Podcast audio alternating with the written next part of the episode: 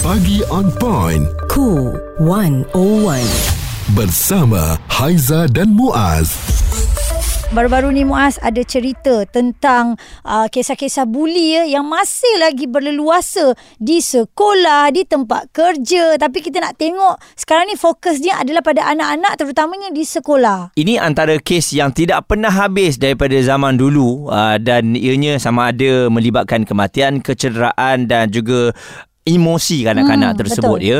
Jadi amat mengejutkan kita kerana baru-baru ini ada seorang kanak-kanak ni yang mencekik adiknya Mhm. dan apabila disiasat difahamkan uh, penerangan daripada keluarganya berkemungkinan ini adalah kesan daripada dia telah pun uh, dibuli di sekolah hampir setahun. Uh, jadi um, difahamkan juga baru-baru ini menerusi laporan bapanya kata dah pernah bawa kepada doktor dan juga kaunselor Mhm. untuk melihat tahap anak dia ni bagaimana traumanya. Ya. Difahamkan juga anaknya semasa tidur Haiza pernah seolah-olah meracau Ha. seperti ada kawan-kawan yang sedang nak membuli dia. Allah. Jadi sebab itulah bila dia mencekik adik dia kan um, emosi tu tak stabil hmm. sehingga menyebabkan kematian ini amat menyedihkan kita lah kerana nampaknya kes buli ni kalau tak ditangani dengan baik ianya boleh mendatangkan kemudaratan seperti kes yang berlaku ni. Ya, okey. Macam Muaz sendirilah, eh, apa yang Muaz nasihatkan pada anak sekiranya berlakulah kes begini kepada anak Muaz? Saya memang akan cakap uh, jumpa cikgu, bagi tahu kepada cikgu orang yang bulinya uh, dan uh, kalau boleh kita cuba elakkan daripada orang yang suka buli inilah kan. Jangan layan sangat. Kadang-kadang bila orang suka buli ni bila kita layan dia lagi seronok nak buli kita Aizah. Betul betul. Dan saya baru-baru ni memang bila nak ambil anak saya kan, bayangkan anak saya baru lepas kena tendang dengan ada seorang uh, kawan sekelas dia lah. Mm-hmm. Uh, jadi saya saya relax, saya tak marah, saya pergi jumpa budak tu dan uh, baru cikgu explain oh budak ni special dan sebagainya. Jadi mm-hmm. saya tak jadi marah. Tapi kesan-kesan sebegini kena terangkan kepada orang lah kan. Ya, pada anak kita jugalah Hmm. takut dia tak faham. Samalah. Sa- Saya rasa semua ibu bapa mempunyai pendekatan yang lebih kurang sama. Uh, laporkan pada guru dan anak-anak juga kita kena ingatkan jangan pendam sendiri, kena cerita kepada mak ayah ya. Um, kenapa benda ni berlaku dan kadang-kadang ada juga mak ayah yang tak nak ambil pot langsung muas. Ini pun kita risau sebab bagi dia ala anak jantan takkan tak boleh sikit kena pukul. Tak boleh juga macam tu. Dulu lain tau, sekarang lain. Jadi ini yang kita bawakan. Segera dapatkan bantuan jika anak jadi mangsa buli. Bagaimana dengan reaksi anda pula sekiranya ini berlaku? Adakah anak-anak anda juga pernah mengalami situasi sebegini, Mm-mm. dibuli di sekolah sampai jadi trauma? Okey, jadi apakah kesannya dan bagaimana anda menanganinya? Kita tak nak bila um, benda ni dah terlampau ekstrim baru kita nak bertindak. Dari awal lagi sepatutnya kita dah prevent. Perbualan menyeluruh bersama Haiza dan Muaz. Pagi on point. Cool 101. Semasa dan social. Kerisauan kita apabila hantar anak-anak ke sekolah adalah ada- adakah anak kita ni selamat ataupun tidak, adakah uh-huh. menjadi mangsa buli.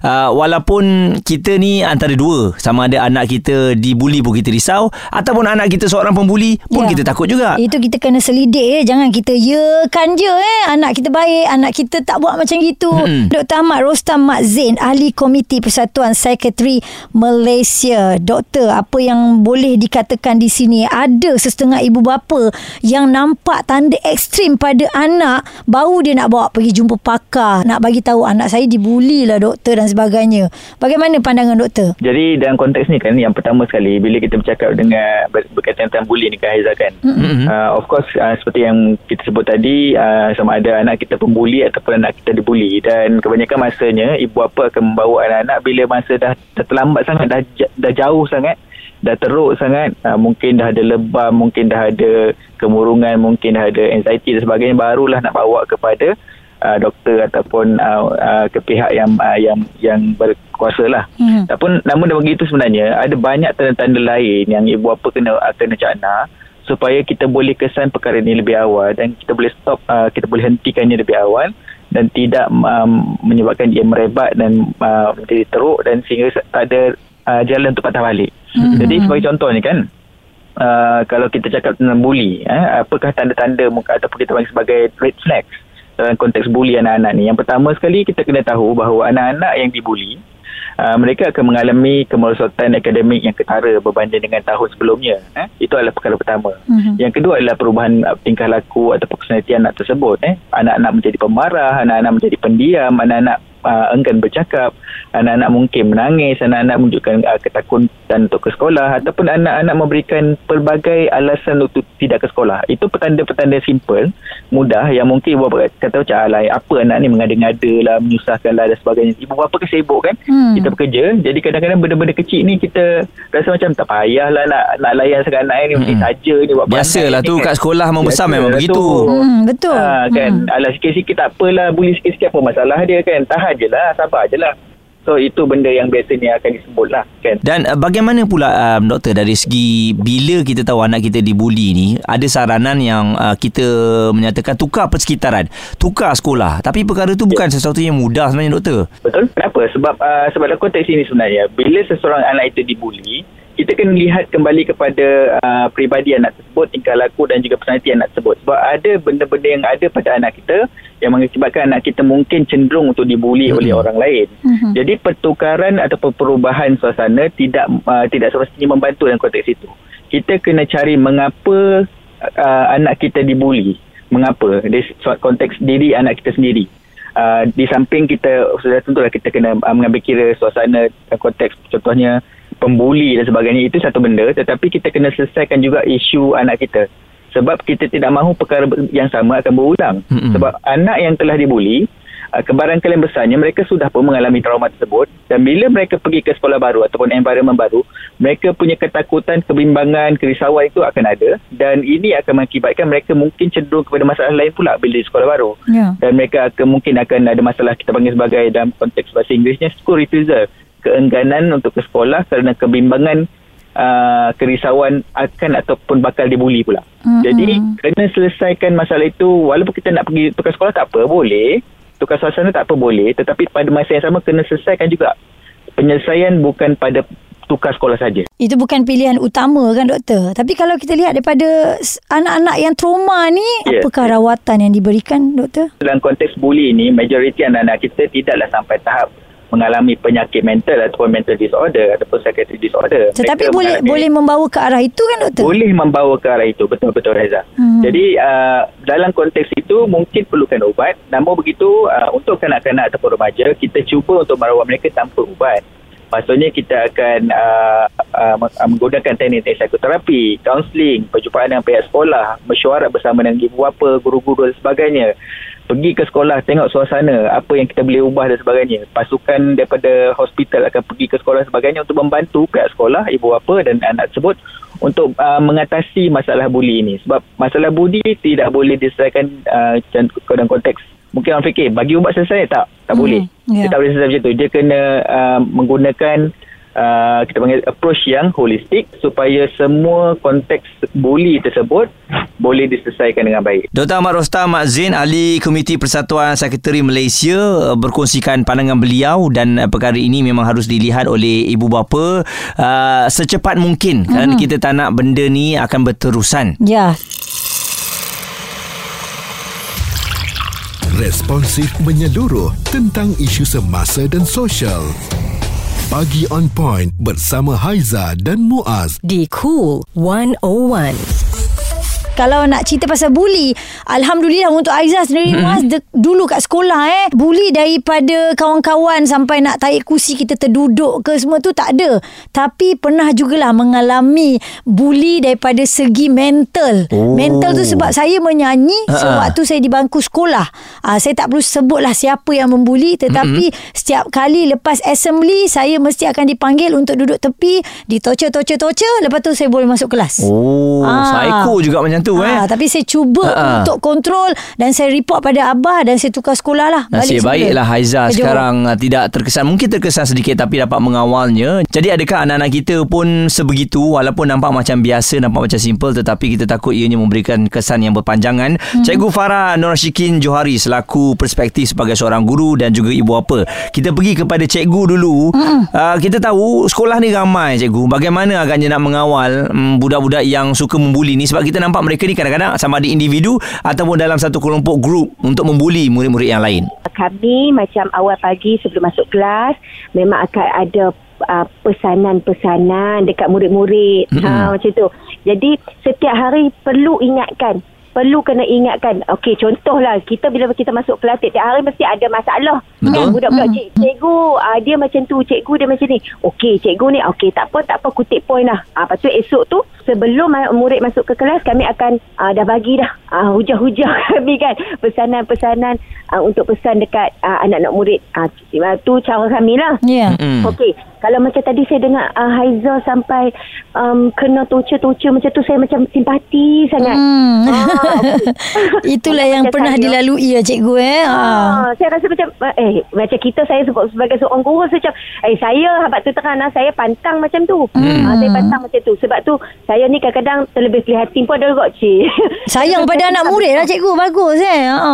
Ya, ha, sebab saya tak boleh benda-benda macam tu. Macam contoh, um, kalau berlaku macam uh, situasi bully, uh, kalau dapat kat saya, uh, saya habaq tu terang, saya ni detektif konon. Hmm. Wah, akan cari apa, sampai dapat lah apa sebabnya. Ya, ya, ya.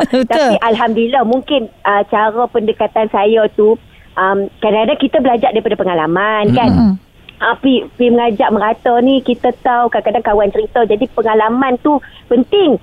Uh, bila budak yang macam kes bully ni uh, kalau dapat kat saya alhamdulillah lah susah je dapat tangkap kalau kes bully ke kes apa-apa kan cara saya kot yang membuatkan budak uh, boleh boleh nak cerita Mm-mm. boleh nak mengaku uh, macam tu Dari segi pandangan ibu bapa pula bagaimana cikgu? macam saya ada anak juga. Mm-mm. Kalau berlaku situasi macam tu dekat anak saya, serius. Yang pertama memang kita geram, marah. Uh, masa macam oh, sakit hati kan.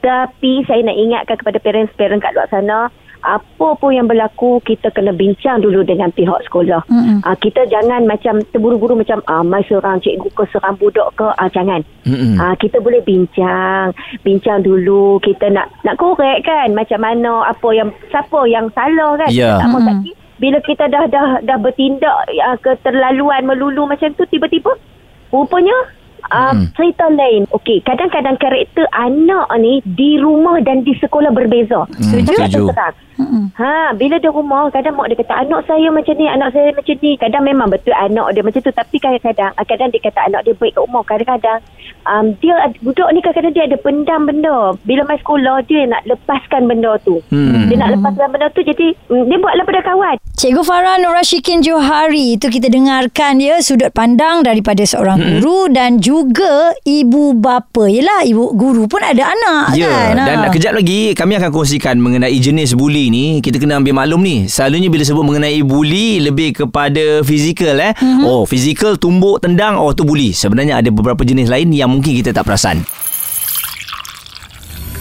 Perbualan menyeluruh bersama Haiza dan Muaz. Pagi on point, cool 101. Semasa dan social. Kisah buli memang kita akan selalu remind ingatkan kepada anak-anak jangan jadi pembuli dan kalau dibuli bagi tahu kepada mak ayah dan Mm-mm. juga cikgu. Kita pernah dengar sebelum ni ada beberapa kes yang melibatkan kematian apabila mangsa ini telah pun dibuli eh sama ada melalui seorang ataupun melalui satu grup dan paling terbaru ada kanak-kanak yang telah mencekik adiknya sehingga mati dan hmm. uh, difahamkan ini akibat daripada kesan dibuli yang meninggalkan trauma yang sangat mendalam kepada adik kita usianya baru 14 tahun Haiza. Ya. Dan bila sebut mengenai bully ni sebenarnya ada beberapa jenis bully yang mungkin kita tak perasan. Bully Eh, fizikal eh? Hmm. yang paling popular lah sebab kita nampak kesan ya apabila ditumbuk, ditendang dan sebagainya. Hmm. Dan satu lagi adalah bully verbal. Yang ni memang amat menyakitkan. Bully verbal ni seperti yang Haiza kongsikan tadi. Hmm. Dia melalui percakapan ha, yang meninggalkan kesan kepada kita. Mental kita. Mental kita. Dia tak ada melibatkan sentuhan ya. Ya, Muka katanya, tak ada lebam, tak ada apa. Katanya kau ni tak boleh berjaya, kau ni anak orang miskin. Itu semua Ya. melalui verbal ya. Mhm. Dan satu lagi adalah bully sosial. Ini pun mungkin ada di antara kita yang tak perasan uh, seperti dia cakap belakang. Tahu tak yang dia ni, tahu tak yang bapak dia ni uh, Oh. apa penjenayah. Dia buat pakatan dengan dia buat pakatan dia borak-borak dengan kawan dia yang lain dan akhirnya individu tersebut tahu alamak ada orang cakap belakang pasal aku itu adalah bully sosial mm-hmm. dan satu lagi adalah cyberbully lah ini melalui media sosial Ya. yang mana kita sedia maklum sekarang ni memang betul-betul berlaku Jelas jelas dan nyata. Okey, ini ada perkongsian di Facebook Encik Adnan Ismail katanya jika kita ada anak-anak yang tinggal di asrama, minta tolong nasihat dan selotok dengan anak-anak jangan membuli dan dibuli kerana natijah kepada pembulian ini amatlah buruk. Mak ayah tolong pantau anak-anak yang tinggal di asrama. Tanya mereka ada kena buli atau tidak, pernah kena buli atau tidak, pernah tak membuli orang juga ya.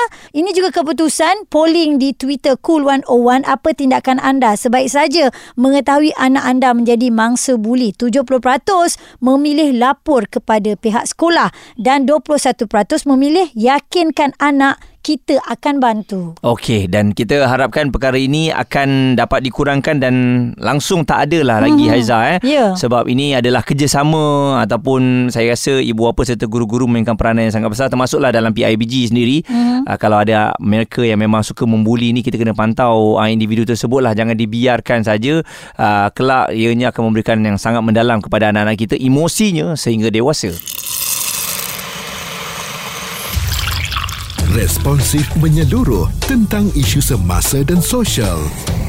Pagi on point bersama Haiza dan Muaz. Di Cool 101.